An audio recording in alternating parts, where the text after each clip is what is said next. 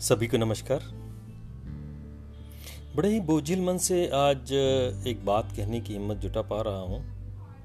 ये बात पिछले कई दिनों से मेरे दिमाग में चल तो रही थी, लेकिन अपनी उन भावनाओं को शायद मैं शब्द नहीं दे पा रहा था, या फिर यूँ कहें कि ऐसे कोई मेरे शब्दकोश में शब्द नहीं था जो उस फीलिंग्स को वो कैरी कर सके, शब्द भी बोने पड़ रहे थे। मित्रों, पिछले साठ दिन में हमारी पूरी दुनिया ही बदल गई, ऐसा लगता है। कभी हमने जीवन में सोचा भी नहीं था और आज भी हम में से कई लोग ऐसे हैं जो इस भयावहता की कल्पना भी नहीं कर पा रहे हैं कि किस दिशा में हम जा रहे हैं। मेरा उद्देश्य कतई आपको इस बात की भयावहता का एहसास दिलाना बिल्कुल नहीं है, लेकिन दूसरी ओर वस्तु स्थिति को समझना भी हमारी नैतिक ज़िम्मेदारी है। क्योंकि यदि हम समझेंगे नहीं तो हम मानसिक रूप से इस चीज़ की तैयारी कैसे कर पाएँगे कि हमको करना क्या है आगे। जैसे थे हम पहले, वैसे अब स्थितियाँ, परिस्थितियाँ नहीं रहने वाली हैं। ये तो पक्का हो गया है। क्योंकि हमारी जंग उस प्रकृति से है, उस मदर नेचर से है, जो पिछले कई करोड़ों साल से कभी उसको हारते नहीं देखा है। और आज फिर उसके साथ हमारा युद्ध है। बड़ी अजीब सी बात है कि हम अपने आप को बोलते हैं कि वो हमारी माँ है। हम भी उसी की तरह हैं, क्योंकि हमारी वो मदर नेचर है। और हम भी नेचुरल हैं, हम भी प्राकृतिक हैं। तो ये कैसा युद्ध है कि जो स्वयं अपने विरुद्ध है। ये गीता के उस उपदेश कृष्ण जी के उससे बड़ा प्रासंगिक लगता है कि जब उन्होंने बोला था कि, अर्जुन, तुम्हें तो अपना कर्म करना है। बिना ये सोचे कि उस तरफ़ अपोजिशन में कौन है, तुम्हारा दोस्त है, मित्र है, गुरु है, सखा है, बंधु बांधव है। क्योंकि आपको ये सोचना ही नहीं कि आप वो हो जो आप दिख रहे हो। आप तो कुछ और हो। आप वो हो जो अविनाशी है, अनंत है, अखंड है, अभेद्य है। तो क्या ये वही समय है जब हम उस कृष्ण की आवाज़ को तो नहीं सुन पा रहे हैं ना ही हमारे जीवन में ऐसा कोई महाभारत है? तो ये कलयुग की इसे महाभारती कहें क्या? बहरहाल, मैं उतना विस्तृत, या विस्तृत रूप में नहीं जाना चाहता। मैं सिर्फ़ ये देखता हूँ कि आज के दिन में हम चूँकि घर पे बैठे हुए हैं पैंतालीस छियालीस डिग्री टेम्परेचर में, वहीं दूसरी ओर हम महानगरों से आती हुई और गाँव की तरफ़ जाती हुई इन हर सड़कों पर, छोटी गलियों पर पटरियों पर और न जाने किन किन जगहों पर हम हम जैसे ही कुछ लोगों को देख रहे हैं, जो हर पल, हर क्षण एक कदम अपने गंतव्य की ओर बढ़ा रहे हैं और ऐसा कह रहे हैं कि आप लौट चलें। ये दुनिया हमारे लिए नहीं है। तो क्या हम ये कहें कि वो बेसिक की तरफ़ लौट रहे हैं? या फिर ये कह रहे हैं कि दुनिया से निराश होकर के वो अपने घर की तरफ़ लौट रहे हैं? कि इस दुनिया में कोई भी नहीं है उनका जो उनके इस दर्द को समझ सके। उन सो कॉल्ड कंपनियों के लिए जिन्होंने अपना तन, मन, धन, सर्वस्व अर्पण किया, आज उनको दो जून की रोटी भी नहीं दिला पाया प्रश्न मेरे हिसाब से सर्वाधिक उचित है और विचारणीय भी है। यह हम सबके लिए वो चुनौती भी है, जो हम उनके बनाए हुए उत्पादों का उपयोग उपभोग तो करते हैं। परंतु कभी भी उसके पीछे किए गई मेहनत को हम देखते भी नहीं हैं। मित्रों, एक मई जो होता है मजदूर का दिवस होता है और एक मई से आने वाला समय जो होता है वो मजदूरों का माना जाता है। और इसी समय पे जब हम उनको अपनी शुभकामनाएँ देते हैं, मई दिवस का कहते हैं, यदि हम देखें कि क्या हाल है इस मई के महीनों में उसको यदि बयां करने जाएँगे तो हमारा कलेजा काँप जाएगा, फट जाएगा, रूहें काँप जाएँगी।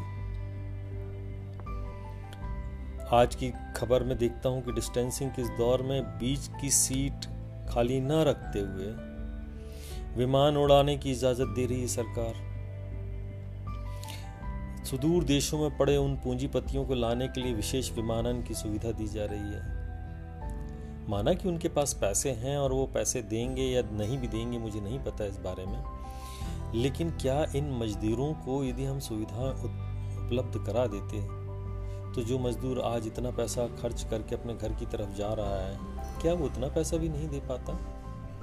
और नहीं भी दे पाता तो मनुष्यता के नाते ये नैतिक ज़िम्मेदारी हमारी नहीं बनती है क्या? ट्रेनें नहीं, बसें नहीं, और तो और लाठियाँ। भूख पीस प्यास तो आदमी फिर भी सह सकता है, लेकिन लाठियाँ? राजनीति तो बहुत होती है, ट्रेनों पे, बसों पे, इस पे, उस पे, सब अपनी रोटी सेकने पे लगे हुए हैं इस गर्म तवे पे। आज पहली बार मैंने देखा कि मजदूरों की आँखों से खून और पैसों से, पैरों से आँसू बह रहे हैं।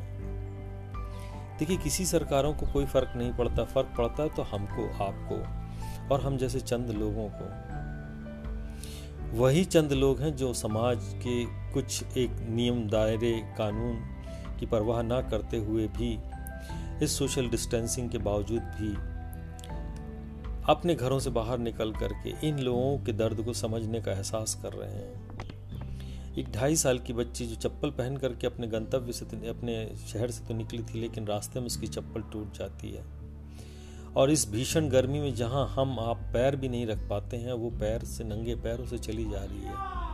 उसकी आँखों में क्या सपना होगा, क्या छवि बन रही होगी हमारे इस देश की, इस समाज की? प्रश्न विचारणीय फिर है।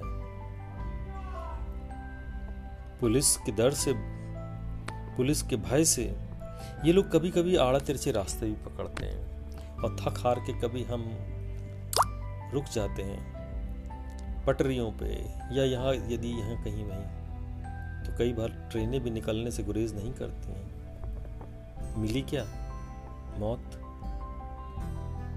कभी किसी गाँव से गुजरे तो कोई समाज का भला मानुस हमको खाना दे दिया। लेकिन वो खाना कितना होगा वो बड़ी विषम बात है कहने के लिए। गर्भवती महिलाएँ अपने गर्भस्थ शिशु को लेकर के चली जा रही हैं।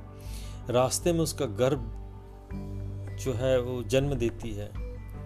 वो तो कुंडली भी नहीं लिख पाएगी क्योंकि इन ट्रांजिट उसका जन्म हुआ है।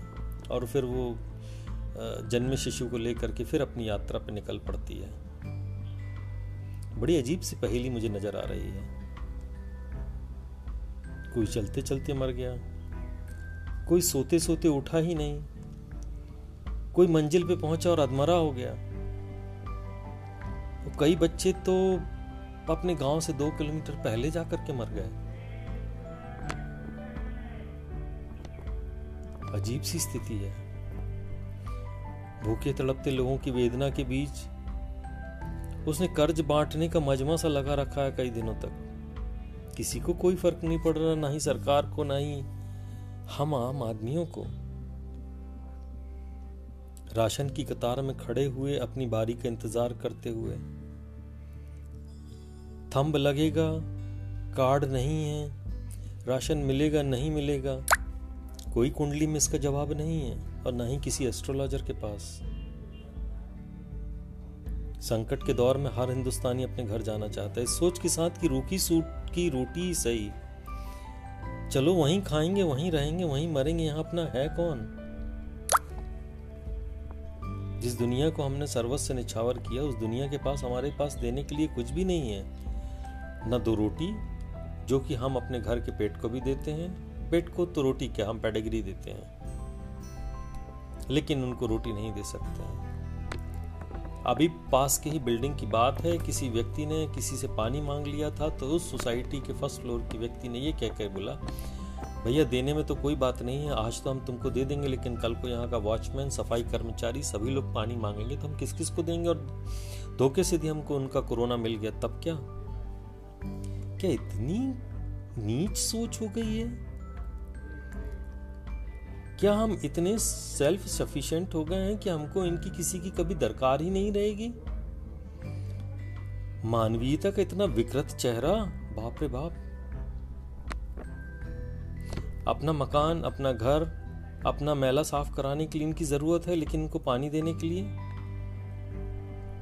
मित्रों, ईश्वर ने कभी ये भी नहीं सोचा था। इन्होंने यही सोचा था कि आप जब एक सोसाइटी के हिस्से रहेंगे तो एक दूसरे की मदद करेंगे।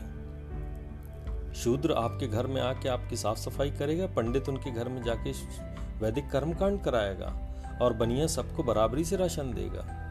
पर यह सामाजिक व्यवस्था है या दुर्व्यवस्था मुझे समझ में नहीं आ रहा है। सुख दुख में साथ देने की तो बात दूसरी है। हम दुखी दुख देना शुरू कर दें तो ये क्या है? जस्ट इसके विपरीत यदि दूसरी स्थिति देखें, यदि हमने ये सोच लिया होता है ये कि यदि उन मजदूरों को ये भरोसा दिला पाते हम, कि कोई संकट हो, कैसा भी हो, दो रोटी है आधी आधी बांट लेंगे, ये यदि विश्वास दिलाया होता तो किसी की रोजी रोटी नहीं छीनती, कोई पलायन करके अपने घर नहीं जाना चाहता। है उन महानगरों से गाँव तक की सड़क बनाने वालों को यह भी नहीं पता था कि हमको उल्टी यात्रा अपने गाँव की करनी पड़ेगी। ये उल्टी यात्रा, विकास की यात्रा तो कदापि नहीं है। ये दुर्व्यवस्था की यात्रा है। ये मानवीयता के उस क्रूर रूप की यात्रा है, जिसको कभी आपने, हमने मिलकर के एक व्यक्ति ने नहीं बनाया। हम सबने मिलकर के उसको क्रूप चेहरा बनाया है। सोचिए कि कुछ वो चंद लोग जिनकी वजह से हम हैं हम अपने आप को सुखी समृद्धशाली महसूस करते हैं। यदि वही नहीं फैक्ट्री नहीं तो कैसे उद्योगपति कैसे पूंजीपति? विचार कीजिएगा। कोई आ, शब्दों के साथ आडंबर तो नहीं प्रस्तुत कर रहा हूँ मैं लेकिन ये मैं अपनी फीलिंग्स को शेयर करने की कोशिश कर रहा हूँ जो मैं मेरी सूक्ष्म बुद्धि ने समझ पाया। क्योंकि ये फिर कहा जाता है कि हिंदुस्तान में सबसे ज़्यादा जो मिलती है, वो मिलती है सलाह। और जो कोई नहीं लेना चाहता है, वो भी सलाह ही है। ये मेरी सलाह नहीं है, ये मेरा चिंतन है।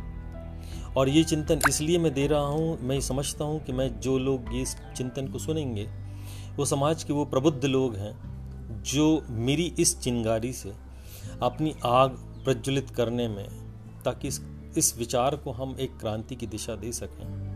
मुझे पता नहीं मैं ये बात क्यों कह रहा हूँ, ये भी नहीं, जानना भी नहीं चाहता, लेकिन चूँकि मुझे ऐसा लगा कि मुझे ये बात करना चाहिए तो मैं कर रहा हूँ। वरना हम सब समझदार तो हैं।